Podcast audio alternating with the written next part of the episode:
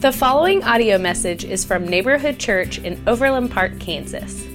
At Neighborhood Church, we seek to be a community that loves God and our neighbors together. If you would like to learn more about Neighborhood Church, please go to www.neighborhoodchurchop.com. Good morning, Neighborhood Church. Just want to make everything clear. Uh, my Travis Kelce jersey is at home waiting for me. I will be changing into it the second I get through the door. So I am a Chiefs fan. I'll be cheering for them during the game. But, um, well, you know, first off, I wanted to start by sharing a little bit of what we were doing on Wednesday uh, this last week. There were several of you that um, uh, gave up their Wednesday night, and about 15 Youth came as well, and what we did as a church is we made some care bags for uh, uh, the uh, frontline workers, healthcare workers, social workers in our community. There's a couple photos up here of the night. It was a great time, um, just uh, preparing to love the community and I know Rob and Brian, and uh, yeah, there's some pretty silly pictures in here too. So, uh, oh yeah, I had to put that one in there. Silas is dabbing in the background, so it was great. Um, but uh, you know, it's a great time to love the community, and I know that those uh, care bags are going out and uh, being dispersed, and we we it was just a little bit of uh, love, cookies and crackers, and um, some candy, a little bit of a, a, a note card on it that we stapled, and just saying that we we care about those that are uh, in the front lines working and, and, devoting so much of their time and their life and love uh, to serving us. So we just wanted to share a little bit back with them. It was a great time.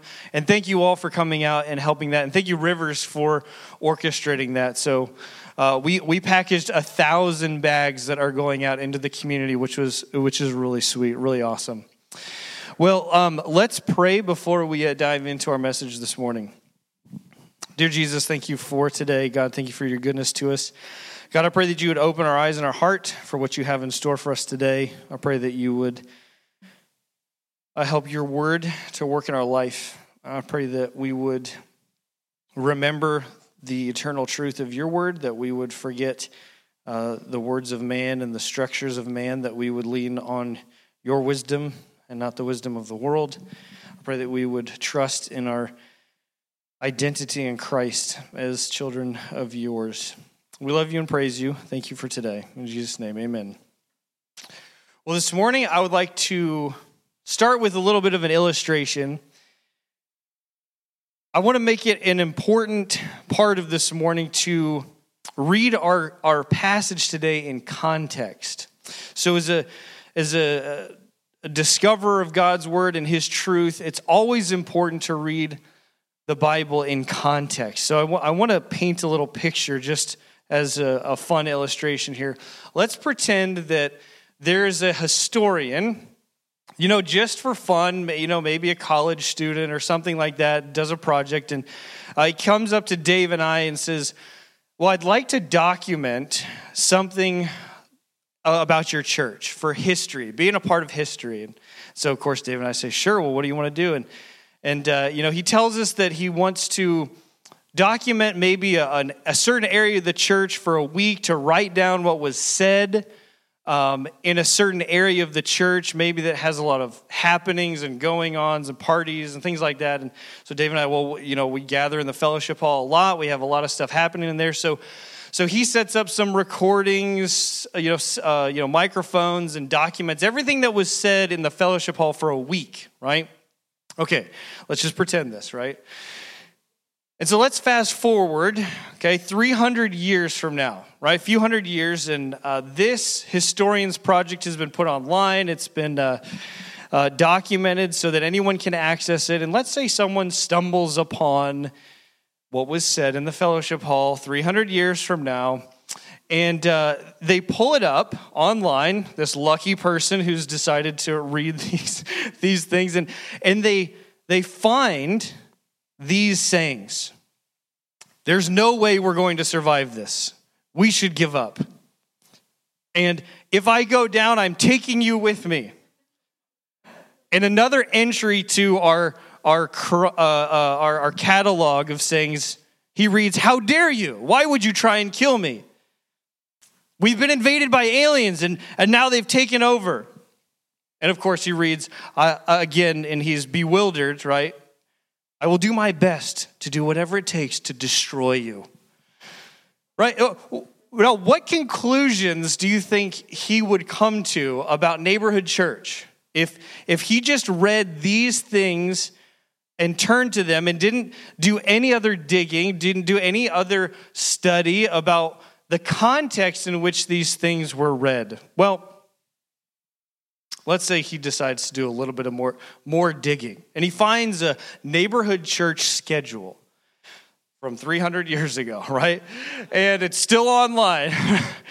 but he finds out that in the fellowship hall on Monday nights, there's a thing that we have, and that's a Monday night guys hangout. And at this time, we love to play board games. And he finds out that our church is a huge board gaming church. And, and you see these, these comments start to be put in their context, right? So, one of our favorite games at these at these uh, Monday night gatherings is a game called We're Doomed, and in it, the only goal is to survive, right? That's the only goal. And there's all these things that happen in the game, and you know you can actually uh, uh, you know nuke each other with certain abilities, and you know kill each other, and you know all these things would have been said during this game, right? Just in the game. So, you know, so in the context, these things like, how dare you? Why are you trying to kill me? I, am going to do my best to, to do whatever it takes to destroy you, right? In context, in the game, it makes sense. But if, if someone just read these things out of context, they'd probably think we were kind of, you know, maniacs and crazy and ridiculous, right? And uh, great community at Neighborhood Church, right? So, context matters. Context really does matter. So, I want to make sure we read our verse and our passage, our verses today in context, and we're going to look at it in detail this morning. So let's open up to 1 Corinthians chapter 7, verses 17 through 24. And this is uh, going to be, uh, uh, we'll, we'll dissect it, but we're going to have two points today uh, for those of you taking, taking notes. So let's, let's begin. Verse 17 says, Only let each person lead the life that the Lord has assigned to him and to which God has called him. This is my rule in all the churches. Was anyone at the time of his call already circumcised? Let him not seek to remove the marks of circumcision. Was anyone at the time of his call uncircumcised? Let him not seek circumcision. For neither circumcision counts for anything nor uncircumcision, but keeping the commandments of God. Each one should remain in the condition in which he was called. Were you a bondservant when you were called? Do not be concerned about it. But if you can gain your freedom, avail yourself of the opportunity. For he who was called in the Lord as a as a freed, excuse me, but he who was called in the Lord as a bondservant is a freedman of the Lord. Likewise, he who was free when called is a bondservant of Christ. You were bought with a price. Do not become bondservants of men. So, brothers, in whatever condition each was called, there let him remain with God. So, in keeping with our context, there's just a couple things I want to point out. And Dave's done a great job uh, as he's been preaching through Corinthians to highlight the context. But the Corinthians, right, the, the, the type of person in the Corinthian church, they were very concerned with social status, who was in the in crowd spiritually at their church and who followed whose teaching, right? They were very caught up in being a follower of Paul or Peter or Apollos, right? A type of teaching, spiritual teaching. They were also caught up in their relational status, whether that was marriage or they weren't married or who they were married to and the effects of their, their social opinion on themselves. They were also concerned with their racial status this church was made up of Jewish and Gentile believers, and Gentile meaning non Jew, so that could mean a whole different array of, of people and nationalities. And the Corinthians, right, they were a mixture of this. But if I could sum it up, right, in the context, the Corinthians, they were concerned about being the VIP, right, spiritually speaking. They were concerned about how could I influence my standing in the church community and in God's eyes, relationally, socially, or racially. They wanted to be the VIP. And this makes sense, right? In the greater context where Dave was highlighting that the, the several first few chapters of uh, 1 Corinthians is all about unity, right? It's all about the identity of the church promoting being one body of Christ and obedience to God together.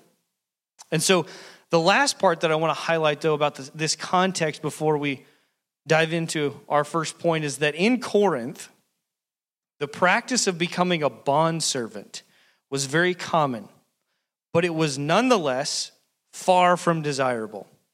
This word bondservant can be translated servant or slave as well. And people in their time, whether under their own power or not, were subjected by other men and women to work and do whatever another person demanded they do. And people would most commonly sell themselves to work off debt or to ensure that they would find shelter and food. But the overall well being of each bondservant was up to the behavior of that person's individual master. And so some would have been treated very well because their master was moral maybe a little bit more ethical, and others, I'm sure, would have been mistreated in terrible, terrible ways. Historians believe that at the time of Paul, again with the context, that, that Corinth was composed of one third freeborn people, so people who had never been a part or been in slavery or in servitude. And another third of the people were freed slaves. So they had their freedom now, but they spent a time as a bondservant. And the last one third of the population were slaves or bondservants. So, as you can hear, slavery and bondservanthood was rampant throughout the Greco Roman world, especially in Corinth. And this was the reality for the first century church that, that Paul is speaking to. Uh, being a bondservant may have been a step above becoming a slave from military conquest, but it was nonetheless not a good place to be in. So let's look at verse 17. Let's dive in. Verse 17 says, Only let each person lead the life that the Lord has assigned to him and to which God has called him.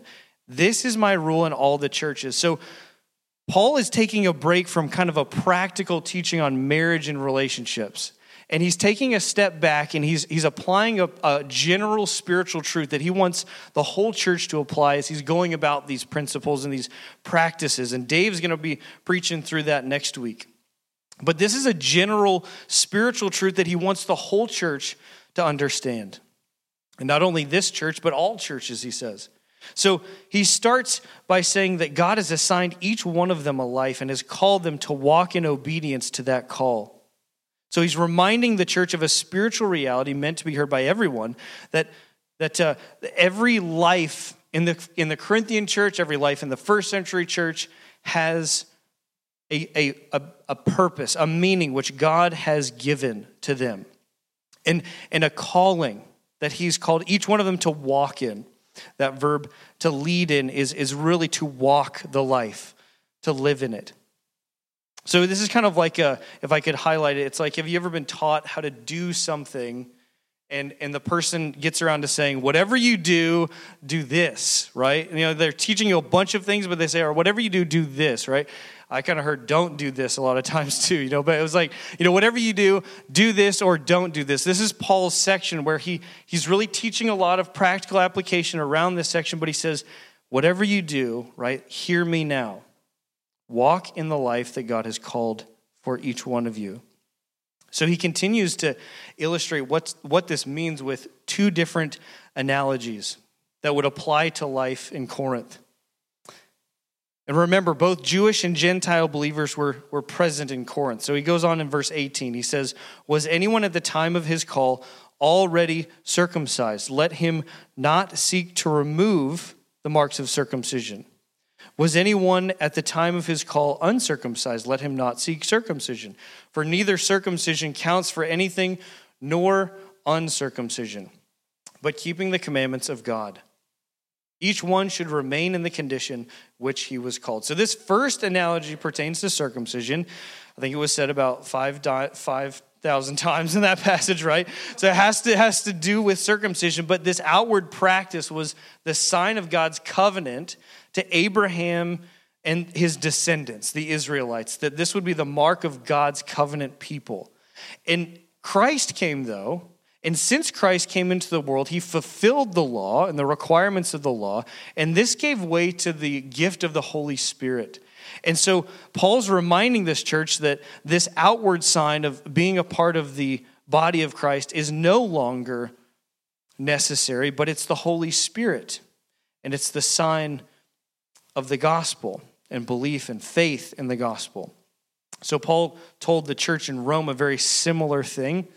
In Romans 2:29 he says, "But a Jew is one inwardly, and circumcision is a matter of the heart, by the spirit, not by the letter."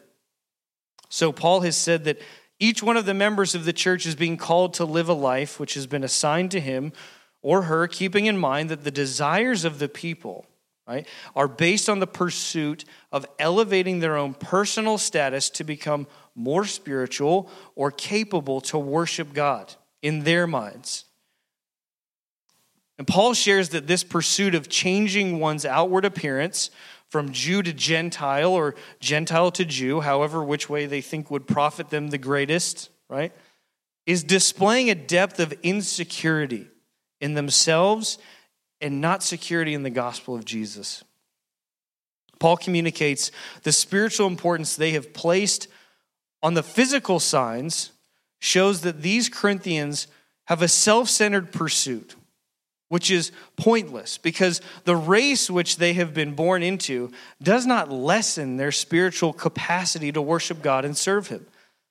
And the underlying assumption Paul is addressing is that the church in Corinth is so convinced that their social status will change their spiritual standing with God, and that in placing themselves in more profitable and expedient or socially advantageous situations, they will elevate God's approval of them and be able to serve Him with greater effect. And this is where our application really comes in. And it's that God's approval of us has nothing to do with our wealth, our ethnicity, our social rank or achievement, or our outward church based practices, but based solely on our faith in His Son Jesus. The Corinthians were having a hard time adjusting to this idea that God promises His approval because of Christ and not on their outward appearance.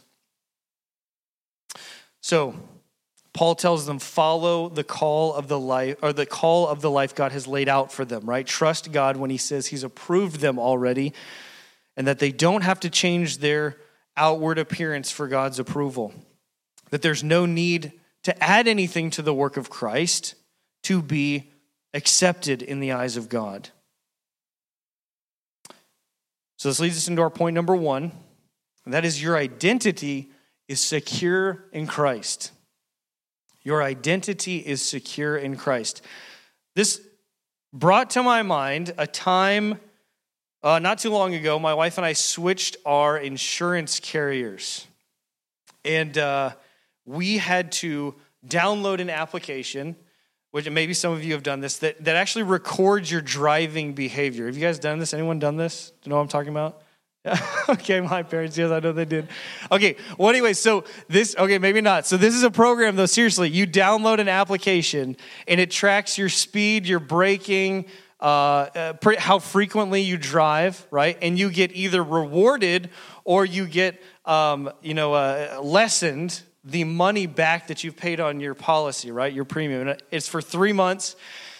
And as I thought about this, I was like, a lot of times I feel like I treat God like he's an insurance agent, okay? Or an, an insurance agency that that my circumstances when I was in that car driving around, you know, there was a moment where a car slammed on its brakes right right in front of me.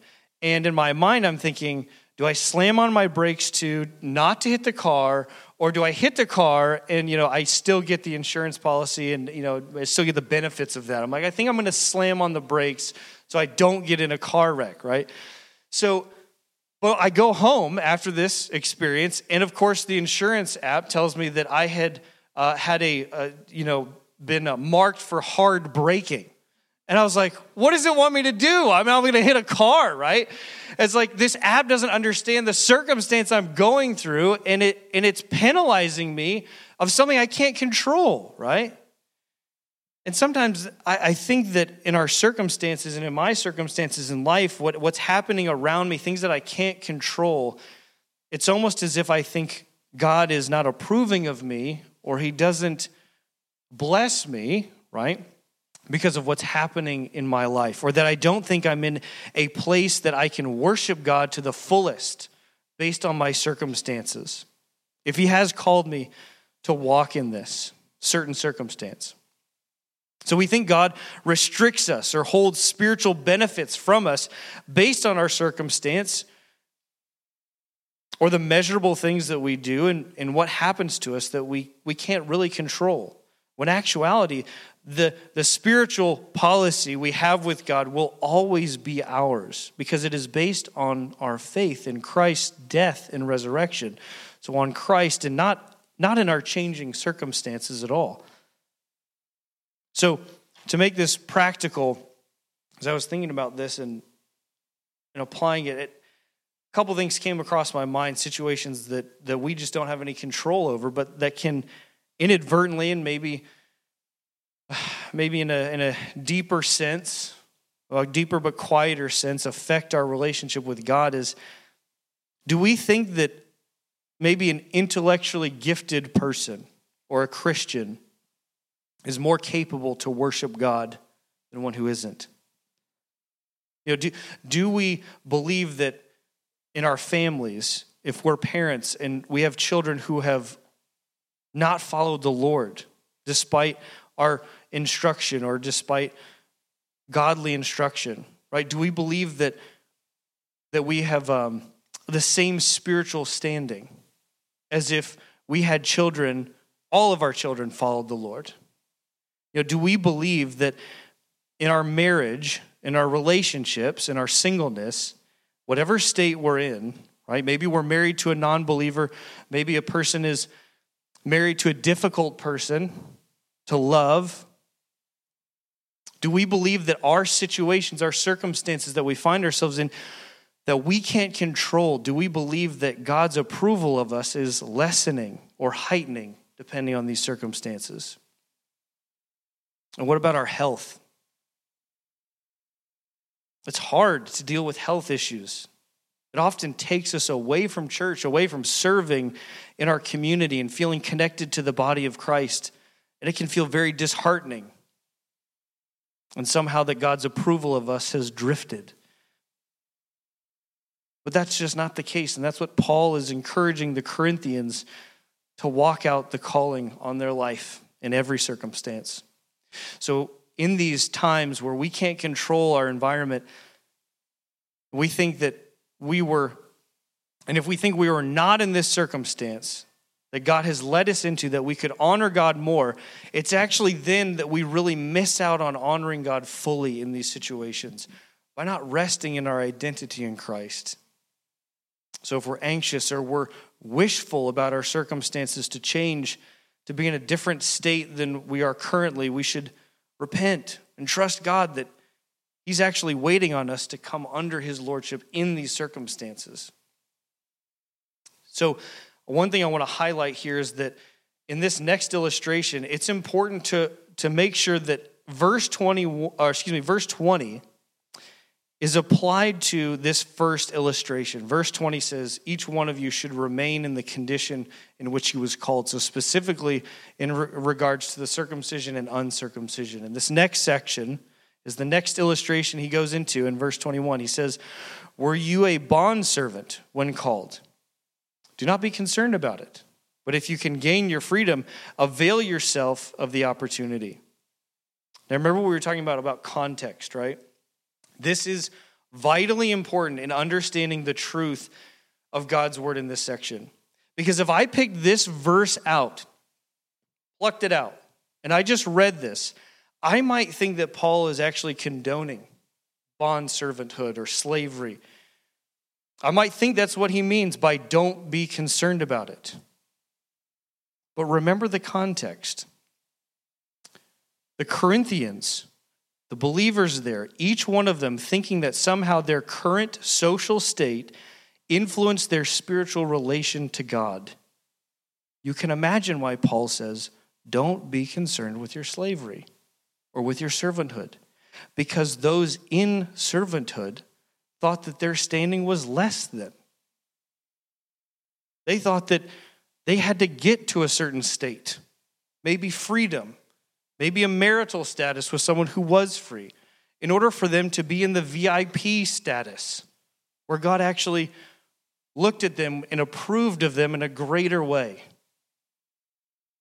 So, when he says, don't be concerned with your slavery, he doesn't mean to say he approves of the practice but rather to tell those who are in bond servanthood that your social state as a slave does not mean you are any less of a child of the living of God, the living God. This is an encouragement for the believers to trust God when he says that you don't need to be a free person in order to have the platinum level access to God, the greatest access to God because it's based on Christ and his sacrifice. So, if there's any doubt that Paul isn't encouraging bond servanthood or this, this idea of slavery or servanthood in the first century, he says in the next section if you can work for your freedom, it is, if it is within your power to pay off your debts to your master, do it. Avail yourself of the opportunity. And Paul does not mean that anyone should remain in slavery because God wants them to, but that God's perspective of them is the same as the free believers in Corinth spiritually. There is no distinction in God's eyes, even when the believers in Corinth think there is one. So I can picture the ones in Corinth at this moment who are trapped in their social status, moving the social, moving up or down the social ladder, and their spiritual classism, and they start to see it. They begin to understand the heart of God that society's practices of who is important and who is not has no place in the kingdom of God. God is not an elitist deity impressed with those who have risen the ranks of class. He is a God who sees every person as they truly are, equal under the shadow of the cross, all in need of their loving Savior equally, and all of them worth the blood of his Son Jesus. If there was any doubt that Paul meant this, he levels the class system in the next verse.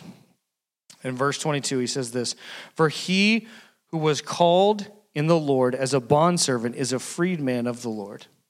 And likewise, he who was free when called is a bondservant of Christ. So he references the bondservant as a freedman in Christ, and the freedman as a bondservant of the Lord.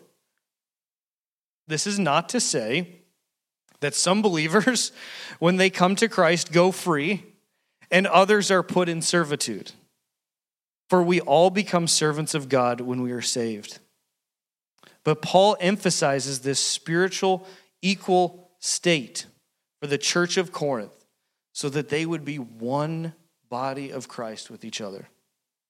Not the slaves and the free, not the Jewish and the Gentile not the male and the female, but all belonging to Christ equally. And if you think your circumstances, things that you can't control, lessens you in the sight of God today, this morning, God wants to tell you that you are a freed man or woman of Christ. Cast off the burden of the world's perspective that, that is placed on you. And vice versa, if you think that you deserve and you and you've come here with a self-righteous spirit and you think that you deserve Christ after the worldly or religious things that you have accumulated, the message for you today is that you are a servant of Christ. Pursue, pursue humility and pray for a right spirit within you so that you may be grateful and, and not act like a spiritually entitled child. Verse 23 says, You were bought with a price. Do not become bondservants of men. So, brothers, in whatever condition each was called, there let him remain with God. This leads us into our second and last point today. In whatever circumstance you are in, God remains with you. In whatever circumstance you're in, God remains with you. Paul finishes his teaching by reminding all the churches they were bought with the price of Jesus' blood, every single one of them, the same blood. That they should look only to the lordship of Christ in their life as the only source from which they derive their identity, and that any other man centered authority would be considered secondary to the lordship of Christ. We are bondservants of Christ because of the debt that has already been paid for us. We do not worship Christ because of the debt we have to pay back, but because the debt has already been erased for us on the cross of Christ. And as we serve, as we are called into obedience, we know that God is with us and that Christ emphasizes, uh, uh empathizes, excuse me, with us in our trials and our sufferings and our doubts and in our changing circumstances. And He is there in all these things to sustain us. So instead of a tyrannical first century master barking out orders and demanding perfection, we serve a Lord who is gracious and kind and who promises to remain with us in whatever circumstance He has called us to walk in.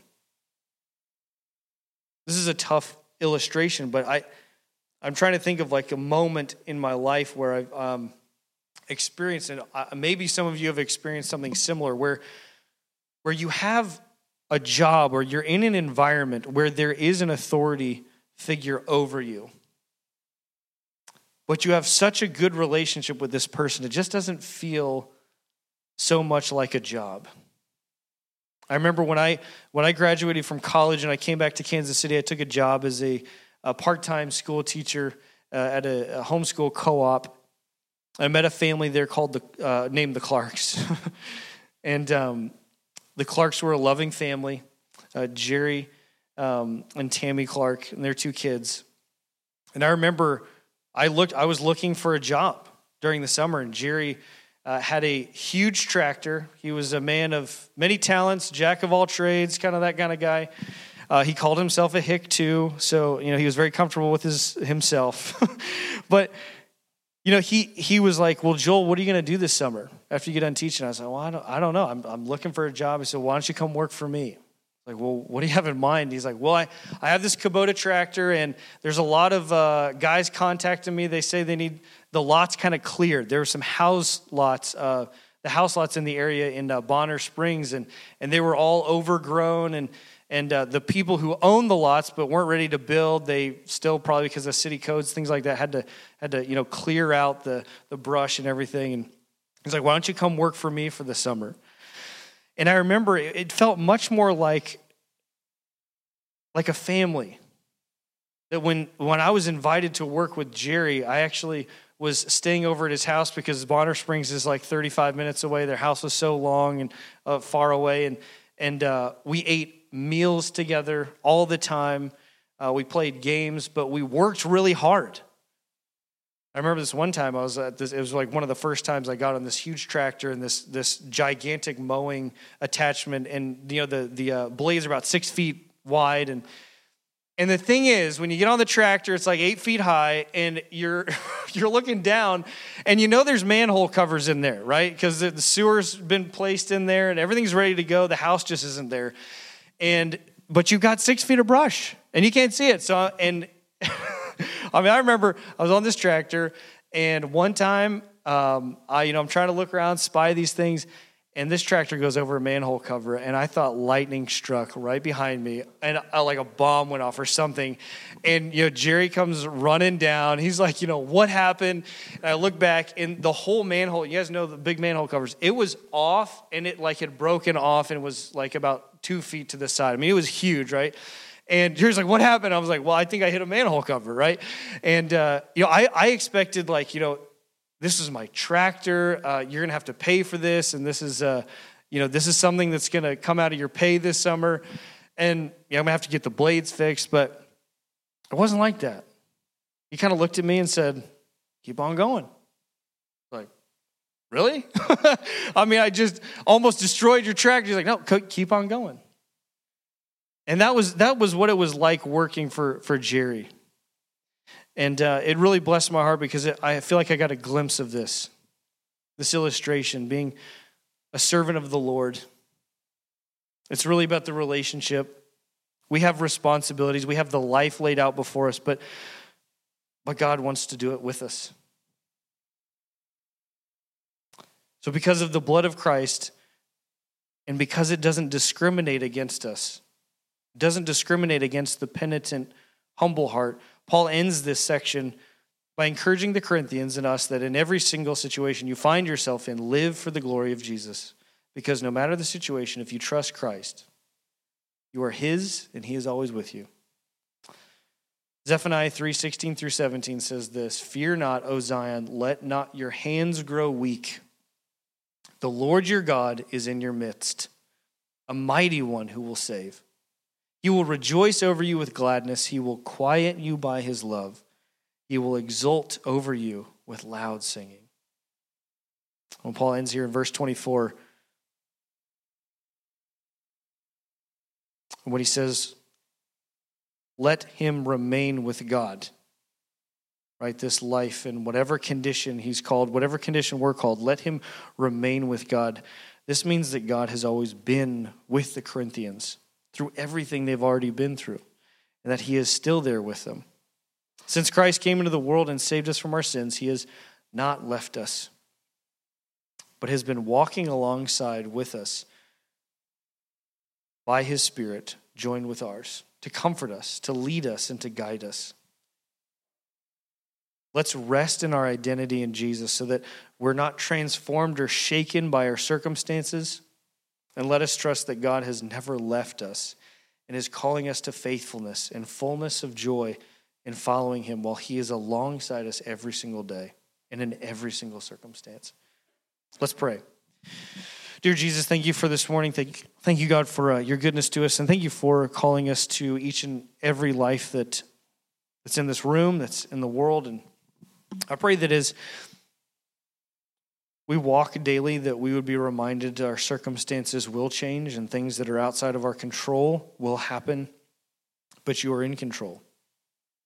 And that we are here to trust and obey, that we are your servants, not because we're working for our faith, not because we're paying a debt of sin that our debt has already been paid and that we joyfully join in the work of your kingdom. I pray that we would walk in this today. In Jesus' name, amen.